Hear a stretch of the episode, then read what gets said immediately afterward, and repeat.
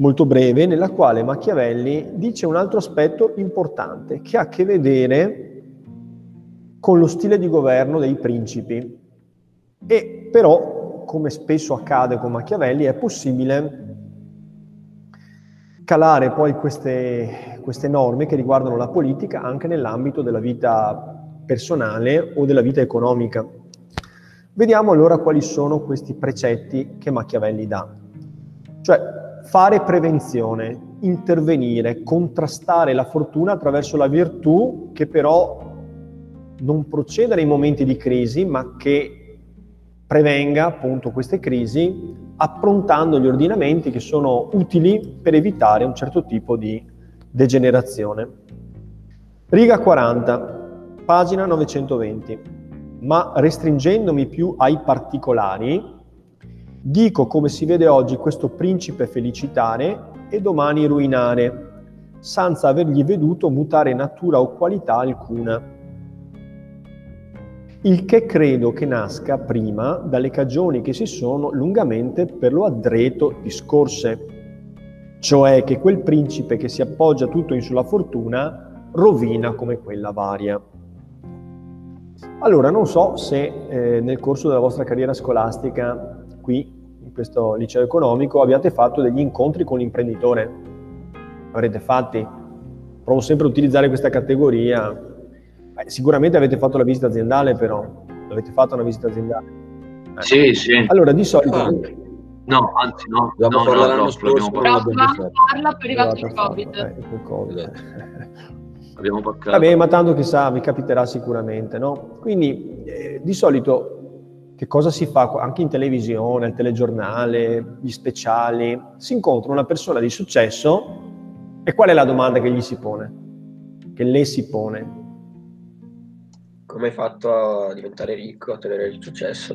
Esatto, ma dilla proprio nel modo in cui la dicono loro. Qual è il tuo metodo? Segreto, il segreto del, del tuo, tuo successo. successo. Ecco, qual è il segreto del tuo successo? Giusto? Quindi se voi siete appassionati di questa materia, vi dicono per esempio che i libri che si vendono oggi sono molto spesso dei guru, dei guru che insegnano come avere successo. Giusto? Però se voi siete appassionati della materia e leggete Il segreto del mio successo da Steve Jobs a invece, non lo so, i più grandi imprenditori che sono riusciti ad arrivare all'apice, al pinnacolo del successo, vedrete che ciascuno di loro ha un metodo diverso rispetto a quello degli altri. E chi è che ha ragione? Come si fa ad avere ragione? Quindi, innanzitutto, per avere successo, noi utilizziamo questa categoria, ma Machiavelli parla di potere. Innanzitutto bisogna avere un metodo, perché se il tuo metodo è avere fortuna, è evidente che quando la fortuna gira da un'altra parte, e capita che la fortuna giri da un'altra parte, non è possibile, se no non sarebbe fortuna, che una persona sia sempre fortunata. Potrà avere un colpo di fortuna, potrà avere un periodo fortunato, ma non può essere sempre fortunata. Quindi, in primo luogo, bisogna avere un metodo. Ma una volta stabilito che ci vuole un metodo, noi vediamo che esistono metodi diversi, vogliamo dire addirittura antitetici gli uni agli altri, che però portano a casa il risultato. Allora qual è il metodo giusto? Qual è il metodo che funziona? Che cosa dobbiamo consigliare alla gente? Ecco, Machiavelli in questa parte del brano affronta questo argomento. Non so se eh, siete consapevoli di questo, ma ci sono enormi manuali molto voluminosi che vanno a ruba e sono, sostengono il fatturato delle case editrici, in cui per esempio si parla di stili di leadership. Che tipo di leader sei? È un leader impositivo, sei il leader democratico, lasci libertà ai tuoi dipendenti di fare e quindi di innovare con la loro creatività, oppure sei un accentratore, sei uno che indica la strada oppure uno che ascolta. Ecco, quindi ogni imprenditore ha il suo stile e noi vediamo che stili molto diversi, apparentemente in contraddizione tra loro, portano a casa il risultato. Com'è possibile questo? Allora è vero che il mondo è un caos e non c'è una regola, no? Che dopo aver letto 100 libri su questo argomento uno potrebbe arrivare alla conclusione che cioè, funziona tutto e funziona niente. nel senso che cose che uno ti dice assolutamente non da farsi, le fa un altro e, e invece gli riescono. E quindi cosa dobbiamo fare? Allora, qua Machiavelli tocca questo tema. Quindi in primo luogo avere un metodo e non abbandonarsi alla fortuna perché così si è in balia della fortuna. La fortuna può essere sfruttata, ma non deve essere l'unico fondamento. Allora, credo ancora che sia felice quello che riscontra il modo del procedere suo con la qualità dei tempi. Questa è una parte che va evidenziata, insomma, fate come volete, però è una parte importante. Ripeto, credo che sia felice, tradotto che abbia successo, quello che riscontra il modo del procedere suo con la qualità dei tempi. Cosa significa questa frase? Provo a spiegarvela con parole mie, per come l'ho capita io. Secondo me dice questo. Dice che quando noi diciamo qual è il segreto del tuo successo, stiamo facendo una domanda sbagliata. Perché il segreto del mio successo non consiste esclusivamente nel mio metodo, nel metodo che io imprenditore ho utilizzato, io uomo di potere ho utilizzato, ma dalla compenetrazione, dall'interazione tra il mio metodo e il momento che sto vivendo. Cioè ci sono momenti per essere, per esempio, accentratori, eh, capaci di dare svolte repentine, per esempio un'azienda, e ci sono momenti invece in cui bisogna gestire con prudenza. Bisogna saper leggere il contesto e adeguare la propria azione in relazione al contesto che si sta vivendo. Quindi è normale che un imprenditore cauto, prudente, che abbia proceduto per gradi, abbia avuto successo, perché erano i tempi a consentire che con quel metodo si potesse avere successo.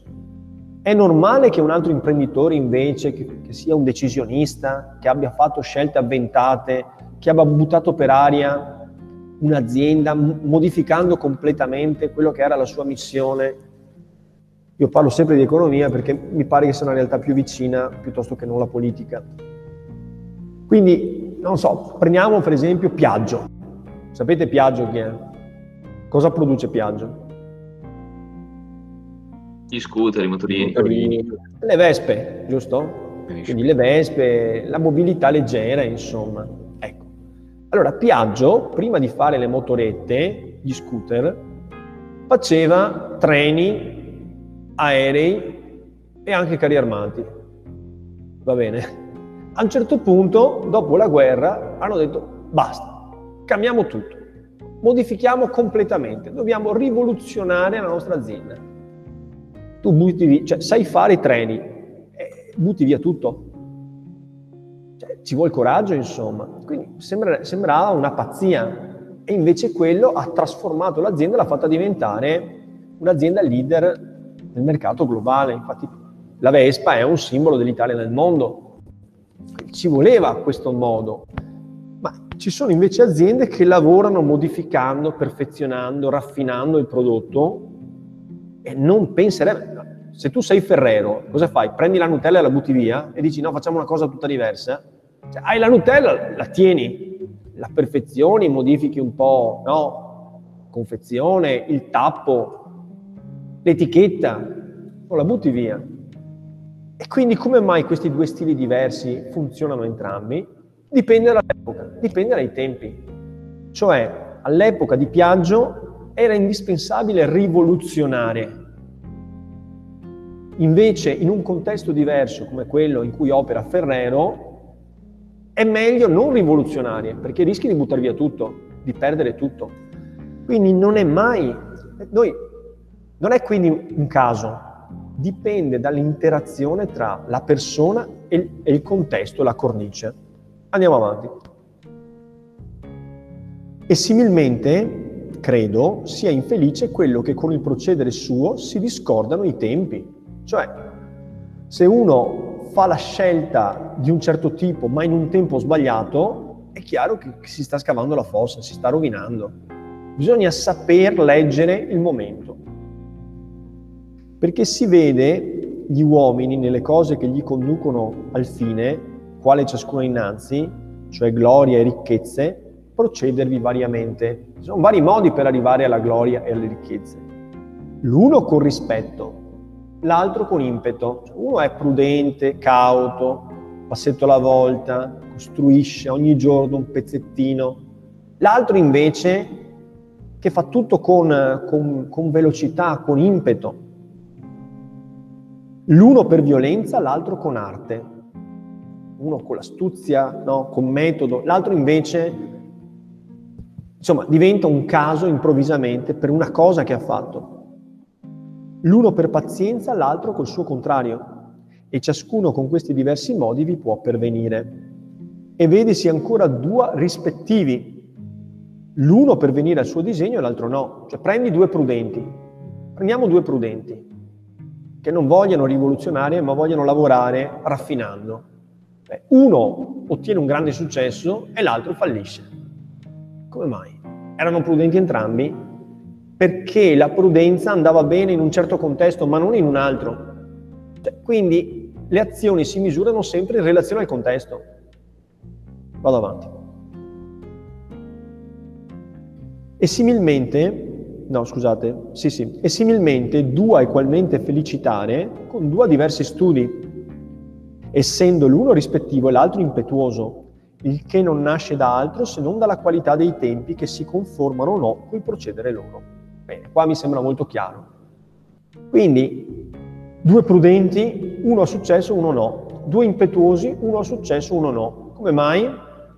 Oppure viceversa, uno prudente e uno impetuoso hanno entrambi successo. Perché? Perché ciascuno nel suo campo, in base... Eh, dipende dai tempi. Esatto, i tempi diciamo più in generale dal contesto. contesto. Da qui ne deriva una qualità fondamentale del principe.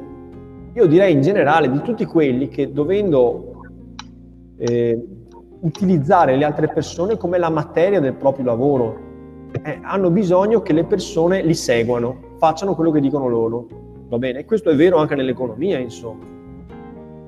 Allora qual è il punto? La capacità più importante di un uomo di questo tipo deve essere quella di saper leggere la realtà, il contesto, saper capire di che cosa c'è bisogno in un certo contesto e saper dare a quel momento la cosa di cui ha bisogno. Molto spesso chi ha avuto grande successo non è una persona geniale, è solo uno che ha capito prima e meglio degli altri di che cosa c'era bisogno e lo ha fornito. E in questa maniera è diventato grande. Vado avanti. Di qui nasce quello che ho detto, che due diversamente operando sortiscono il medesimo effetto e due equalmente operando l'uno si conduce al suo fine e l'altro no. Da questo ancora dipende la variazione del bene, perché se uno che si governa con rispetti e pazienza e i tempi e le cose girano in modo che il governo suo sia buono, e viene felicitando, ma se i tempi e le cose si mutano, rovina, perché non muta modo di procedere. Allora, se uno conduce un'attività pensando che si debba sempre spingere sul pedale dell'acceleratore, cambiando tutto, rivoluzionando, rivoluzione permanente, Può darsi che questo metodo funzioni, però se l'attività che lui ha iniziato, che sia politica, che sia economica, che sia di altra natura, si protrae nel tempo, può darsi che le condizioni cambino e cambiando, se lui non sarà in grado di cogliere questo cambiamento, finirà per rovinare. Viceversa, se uno inizia un'attività con prudenza e ottiene un buon risultato, poi deve anche essere in grado di capire che ci sono tempi in cui bisogna prendere decisioni drastiche e repentine. Non si può sempre gestire in maniera così accorta, bisogna anche rischiare. E qui però incontriamo un limite, che è un limite psicologico delle persone. Ne si trova uomo sì prudente che si sappia accomodare a questo, sì perché non si può deviare da quello a che la natura lo inclina, si ezian perché, avendo sempre uno prosperato camminando per una via, non si può persuadere che sia bene partirsi da quella. Allora qua mettiamoci in testa questo punto, che è un altro punto fondamentale come quello di prima, e cioè qual è il limite al quale vanno incontro di solito gli uomini di potere a qualunque titolo essi detengano questo potere. Cioè il fatto che quando uno ha ottenuto dei risultati con un metodo, finisce per affezionarvisi, considerandolo l'unico metodo che funzioni. Prendiamo per esempio Donald Trump alle elezioni recenti. Qual è il metodo di Donald Trump, secondo voi? È un uomo prudente che procede con rispetti e pazienza oppure un uomo impetuoso che procede in maniera, eh, diciamo, vulcanica? Come lo vedete voi? Come l'avete inquadrato? L'ex presidente. Impetuoso. Impetuoso. È un impetuoso. E secondo voi questo suo essere impetuoso, questo spararla sempre più grossa, questo alzare l'asticella, è qualcosa che ha contribuito al suo successo oppure no? La prima volta magari sì, sì. però la seconda no. Ecco, e, però adesso abbiamo visto che è stato sconfitto in queste elezioni. Il suo modo di comportarsi, secondo voi, è mutato? Scusi, prof, non ho capito. Il suo modo, il, il suo modo di comportarsi è mutato in queste seconde elezioni? Beh, esempio, sì, nel, nella reazione che ha avuto, per esempio, apprendendo di non essere più il presidente degli Stati Uniti, vi pare che abbia proceduto con eleganza, con pazienza, con... No Oppure in maniera impetuosa e vulcanica. Non ha neanche accettato di essere, di essere stato sconfitto e tuttora non lo, non lo, accetta. Beh, ma allora lo potremmo definire un uomo coerente, cioè fedele a se stesso. Ma come mai la prima volta ha avuto successo e la seconda no? Perché ha saputo convincere. Sì, ma allora eh, si sposta la domanda, Perché però il senso è sempre lo stesso. Un attimo solo, cioè la domanda è perché la prima volta ha saputo convincere e la seconda no? Perché mh, dicendo, sparandola sempre più grossa, alzando l'asticella, eh, lui sì ha convinto la prima volta, però poi con i fatti non l'ha, non l'ha realmente fatto e quindi le persone non erano più convinte come la prima volta, cioè la prima volta si fidavano. Hanno detto ok, diamo fiducia, alza l'asticella, va bene, però poi non l'ha fatto e quindi ovviamente la seconda volta le persone hanno cambiato idea. Non so se non abbia fatto, non so se non abbia fatto, perché non sono così addentro la politica americana, però io ho la sensazione che fosse cambiato anche il contesto, no?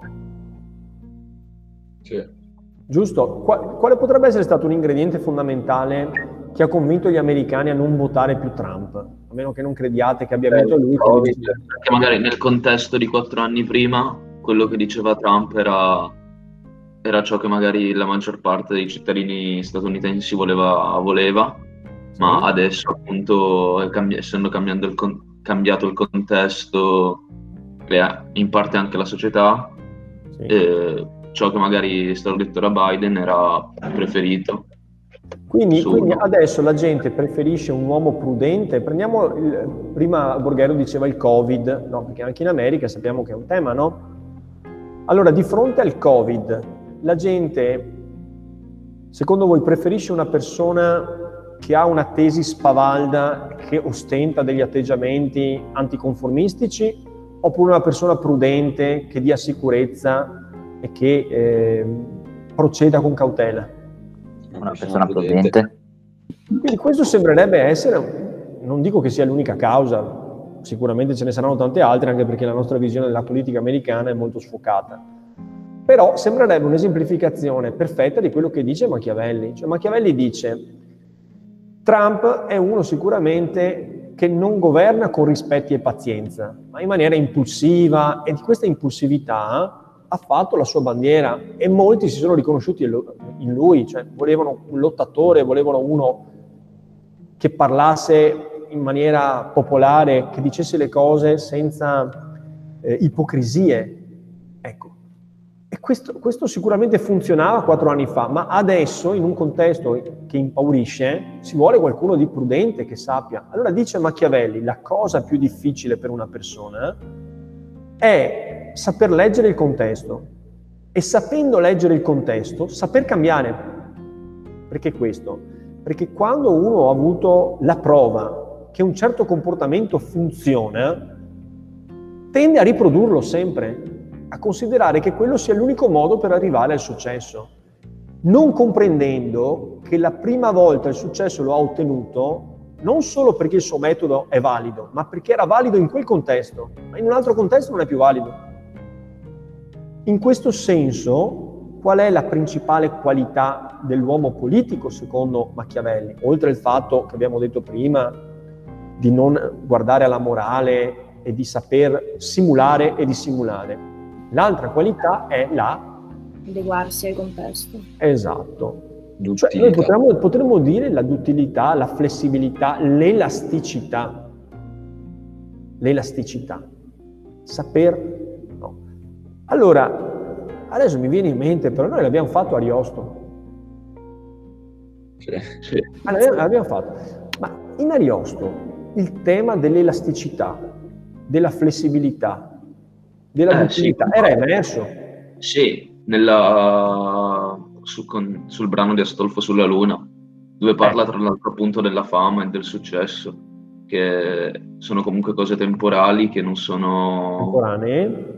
Temporanee, non sono, che non, non restano per sempre, perché ad esempio abbiamo fatto l'esempio di Giulio Cesare, che al suo tempo solo nominarlo incuteva timore, Sì. e adesso è un nome, diciamo, qualunque. Ma è tutto vero, ma cosa c'entra la flessibilità in questo passo? Che appunto le cose sono, cioè, cambiano, cambiano Allora, in poco eh, tempo. sì, ma- vabbè, quello è il tema della variazione delle cose nel mondo, va bene, la variazione delle cose nel mondo. Ma il tema dell'importanza dell'essere flessibile, l'avevamo em- vista emergere nel, nel, nel- nell'Orlando Furioso? Eh, prof, è che Ariosto, Ariosto cioè, eh, Orlando non era flessibile perché anche quando aveva capito che ormai Angelica non, eh, non sarebbe più tornata, diciamo, tra le sue braccia, lui comunque continuava a pensare ad Angelica e a- in questo modo impazziva sempre di più.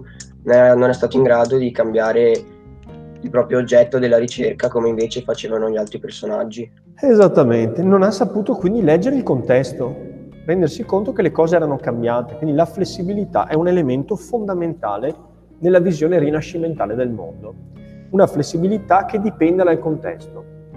Io non lo so, per esempio, immagino, perché mi piace appunto estendere questi concetti anche alla sfera della mia vita professionale, mi domando a volte perché con alcuni studenti nasca un feeling così profondo per cui a distanza magari di 15 anni, di 20 anni, ti scrivono ancora e ti dicono mi ricordo ancora di quando ci faceva le lezioni quanto importante è stato quello che mi ha, mi ha- mi ha detto. E invece con altri studenti questo non accade e magari le tue lezioni siano state del tutto indifferenti, non abbiano lasciato nessun- nessuna traccia. Un insegnante si pone questo genere di domande, perché lo scopo dell'insegnamento è quello di cambiare le persone, ampliare le prospettive, insomma. E chiaramente però non ce la fai con tutti, insomma. Ci sono alcuni che vedono in te qualcosa e altri che non, non- non ci vedono proprio niente, insomma. Per i quali sei indifferente, non hai lasciato traccia, magari hai lasciato addirittura una traccia negativa. Come si spiega questo? Forse appunto il tema è proprio questo, che tu sei sempre uguale e di fronte hai persone sempre diverse lo sforzo di adeguarti al tuo interlocutore non è mai sufficiente.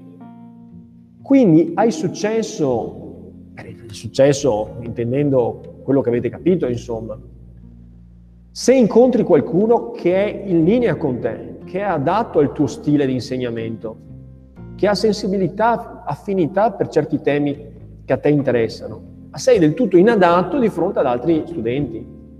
L'intelligenza dovrebbe essere quella di capire che passano gli anni, deve cambiare anche il tuo modo di essere insegnante, perché gli studenti di vent'anni fa non sono quelli di adesso. Ma sei veramente in grado di cambiare? Quanto sei capace di non riproporre una formula che ha già funzionato?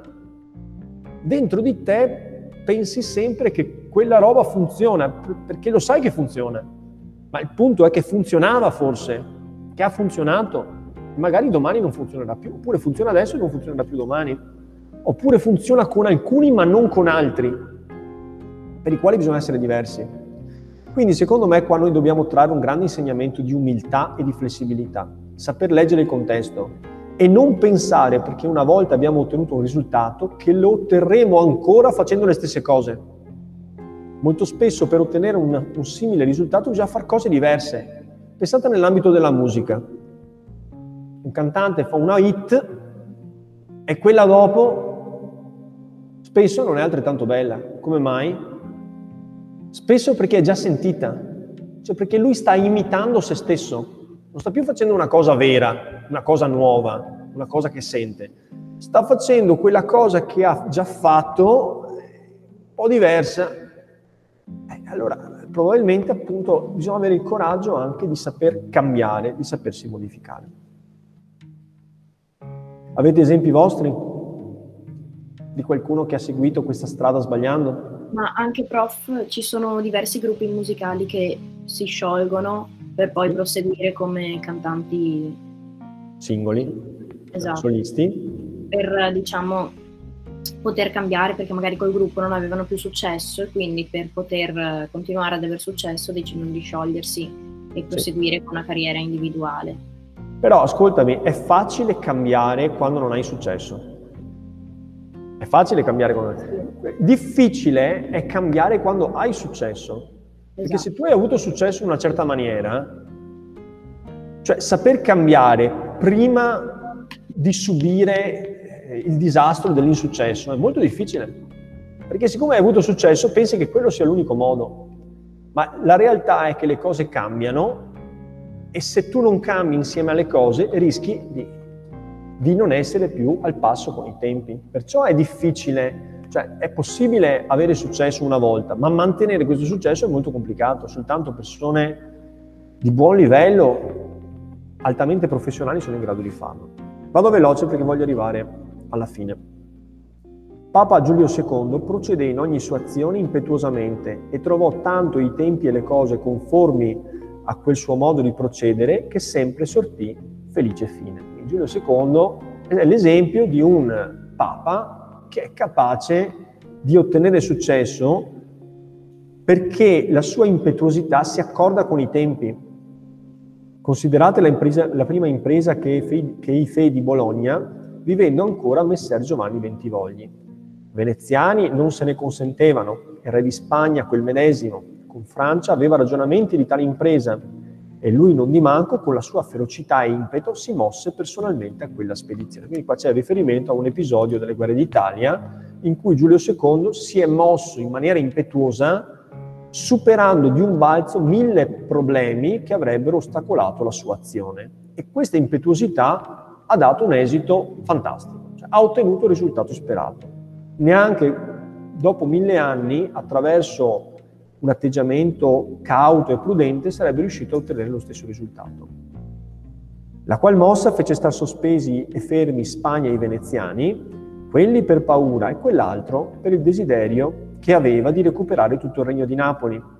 E dall'altro canto si tirò dietro il re di Francia, perché vedutolo quel re mosso e desiderandolo farselo amico per abbassare i veneziani, giudicò non poterli negare gli eserciti sua senza ingiuria manifestamente. Non ha importanza questa parte, però il punto è questo, se voi avete in mano un eh, gomitolo tutto annodato, eh, se vi mettete lì un pochino alla volta, potreste metterci giorni per trovare il bandolo della matassa. Ma c'è qualcuno che pensa di risolvere così, prende una bella cesoia, una forbice e taglia tutto. Quello è agire in maniera impetuosa, saltando d'un balzo mille complessità che sarebbero inestricabili. E a volte il gesto impetuoso risolve improvvisamente ed è l'unica cosa che veramente funzioni, se ci sono le condizioni. Vado avanti. Condusse adunque Giulio con la sua mossa impetuosa quello che mai altro pontefice, con tutta l'umana prudenza, avrebbe condotto. Perché se egli aspettava di partirsi da Roma, con le conclusioni ferme tutte le cose ordinate, come qualunque altro pontefice avrebbe fatto, mai gli riusciva. Capito? Cioè se tu aspetti di essere pronto, è facile che non arrivi mai il momento in cui sei pronto, perché c'è sempre qualcosa che non va, c'è sempre qualcosa da fare prima. Quindi lui, con la sua impetuosità, ha avuto successo. Sì, però ha avuto la fortuna di avere un riscontro in un'epoca storica. Perché il re di Francia avrebbe avuto mille scuse e gli altri gli avrebbero messo mille paure. Io voglio lasciare stare le altre sue azioni, che tutte sono state simili e tutte gli sono successe bene, e la brevità della vita non gli ha sen- lasciato sentire il contrario, perché se fossero sopravvenuti i tempi che fosse bisognato procedere con rispetti, ne seguiva la sua rovina, né mai avrebbe deviato da quegli modi agli quali la natura lo inclinava. Quindi bravissimo Giulio II che ha ottenuto più di qualunque altro pontefice in termini di, di politica estera, ma anche fortunato perché è morto in tempo, insomma. Se fosse vissuto molto di più, la condizione storica sarebbe mutata e continuando lui a procedere in maniera impetuosa, avrebbe finito per rovinarsi. E qui arriva la parte che io preferisco. La domanda è questa che ci si può porre. Abbiamo capito qual è l'ottimo. L'ottimo è adeguarsi al contesto. Basta, è inutile che spendiamo altre parole. A questo punto uno dovrebbe dire però,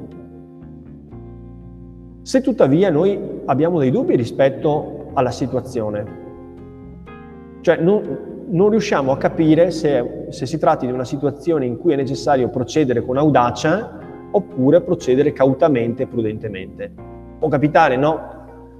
Cioè, la virtù dell'uomo politico dovrebbe essere quella di leggere la situazione, ma può essere che uno abbia dei dubbi e non riesca a capire se è il momento di agire oppure di aspettare, di attendere, di pazientare.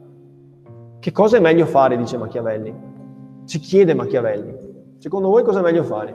Agire con prudenza o agire con, con violenza, con audacia? Dovendo attendere. Dipende dal contesto. Dipende dal contesto, questo te l'ha detto Machiavelli, per cui qua, purtroppo però lui dice, a questo punto diamo per inteso che noi non siamo in grado di capire la situazione.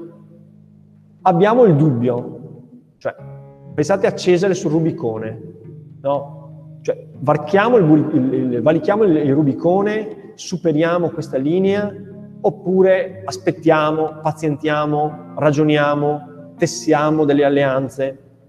No? Prendiamo, prendiamo, eh, per esempio il caso dell'imprenditoria. Voi magari avete un'idea, allora potreste iniziare pian pianino, provare a creare un pool di lavoro. Eh, sarà il momento giusto oppure no? Avete, non so, un dubbio. È meglio buttarsi o meglio essere sicuri che tutto possa funzionare? È buttarsi e rischiare. Trevisol dice buttarsi e rischiare. Voi cosa dite? Lo stesso, buttarsi. Anche secondo me. Buttarsi. Sì. Buttarsi a rischio di farsi male però, giusto? Sì. Però tra buttarsi Sì. e non buttarsi, secondo voi è meglio buttarsi? Beh, certo. Sì, Meglio perché buttarsi. se, se andrà bene guadagnerai, cioè, mh, guadagnerai più nell'aver provato che cioè, nell'averlo nel- Sì, ma anche-. Sì, ma considera anche l'aspetto negativo, potresti anche rovinarti, rovinarti. Facciamo finta di questa situazione qua. Hai un lavoro con cui puoi mandare avanti una famiglia, sei tranquilla, hai le tue cose, stai abbastanza bene, però hai un'idea, stai mettendo a rischio tutto. Non sai se sia il momento giusto, non sai se potrà funzionare, cerchi di leggere il contesto, ma sinceramente non, non lo sai. Cosa fai? Ti rovini e rischi di finire sotto un ponte, te e tutta la tua famiglia, per rischiare, oppure viceversa, ti accontenti o perlomeno aspetti, aspetti prima che si creino le situazioni, le condizioni per essere sicuro o sicura. Formulata così, Io aspetterei le condizioni. tu aspetti perché dici quello che perdo è troppo importante. Eh, questo è legittimo. Dipende anche quello che perderai, cioè ovviamente mh, non, si, non sempre si sa quello che si perde, però tante volte lo si sa, quindi se, se sai quello che andrai a perdere e per te non è così tanto importante, allora sì. Certo, certo, giusto, giusto, giusto, giusto. Allora, siccome voglio abbreviare, ed è la parte più interessante del testo, proviamo a vedere cosa dice Machiavelli, insomma. Concludo dunque che variando la fortuna e i tempi e stando gli uomini nei loro modi ostinati, sono felici mentre concordano insieme e come discordano infelici. Io giudico bene questo, che sia meglio essere impetuoso che rispettivo. Va bene? Quindi d'accordo con chi si butta? Perché la fortuna è donna ed è necessario, volendola tenere sotto, batterla ed urtarla. E si vede che la si lascia più vincere da questi che da quelli che freddamente procedono. E però, sempre come donna, è amica dei giovani, perché sono meno rispettivi, più feroci e con più audacia la comandano. Io penso che questo passo debba essere incorniciato, va bene? Perché dice esattamente quello che tutti noi pensiamo, almeno la componente maschile di questa classe. Cioè tutti noi pensiamo che bisogna trattare la fortuna come si trattano le donne. E le donne chi è che amano? Quelli che sono impetuosi, quelli che sono audaci e quelli che le urtano e le battono e le mettono sotto. Bene? Mi sembra un insegnamento molto importante da portare avanti anche nelle prossime generazioni. Va bene? Attenzione quindi, la fortuna è donna, volendola tenere sotto bisogna batterla, urtarla. Eh, la donna va dominata e la donna ama chi, le, chi la domina. Tanto più un uomo è audace, tanto, tanto, più è meno rispet- tanto meno è rispettoso nei suoi confronti, tanto più lei lo ama e si vede che la si lascia vincere da questi che da quelli che freddamente procedono. Uno che è cauto, uno... Diciamo la verità, ma le ragazze amano quelli che portano i fiori, che sono dolci, che sono gentili, che sono educati, che sono rispettosi, che sono puntuali, che si ricordano gli anniversari. Ma non esiste proprio. Le donne vogliono essere maltrattate, vogliono essere urtate e battute. Meno, più le maltratti, e più si attaccano, giusto? Eh, bisogna essere un po' rudi, insomma. Lo dice Machiavelli, ragazzi, non è che possiamo mettere in dubbio. Questo è il Vangelo, questa è la Bibbia.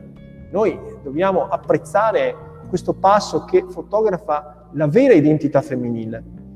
E poi dice, come tutte le donne, amano i giovani. È vero che a volte le donne si accompagnano anche a persone mature, ma lì magari ci sono questioni che riguardano il denaro, le opportunità, insomma, in generale alle, alle donne piacciono gli uomini giovani e i giovani, lo sappiamo come sono, i giovani sono impetuosi, non sono certamente riflessivi, sono audaci, coraggiosi. Date un bel cavaliere e la dama vedrete che avrà gli occhi che si trasformeranno in forma di cuore. Quindi questa era la parte che io preferivo e che mi faceva dire che poi alla fine della lezione di solito la classe si scende a metà tra quelli che considerano questo capitolo la Bibbia, che d'ora in poi dovrà dire, guidarlo nell'avventura della vita, e una parte che invece che dice assolutamente sbagliato. Però per Machiavelli le cose stanno così. La fortuna è donna e va battuta, urtata e messa sotto. Chi fa così, alla fine, il più delle volte ha successo.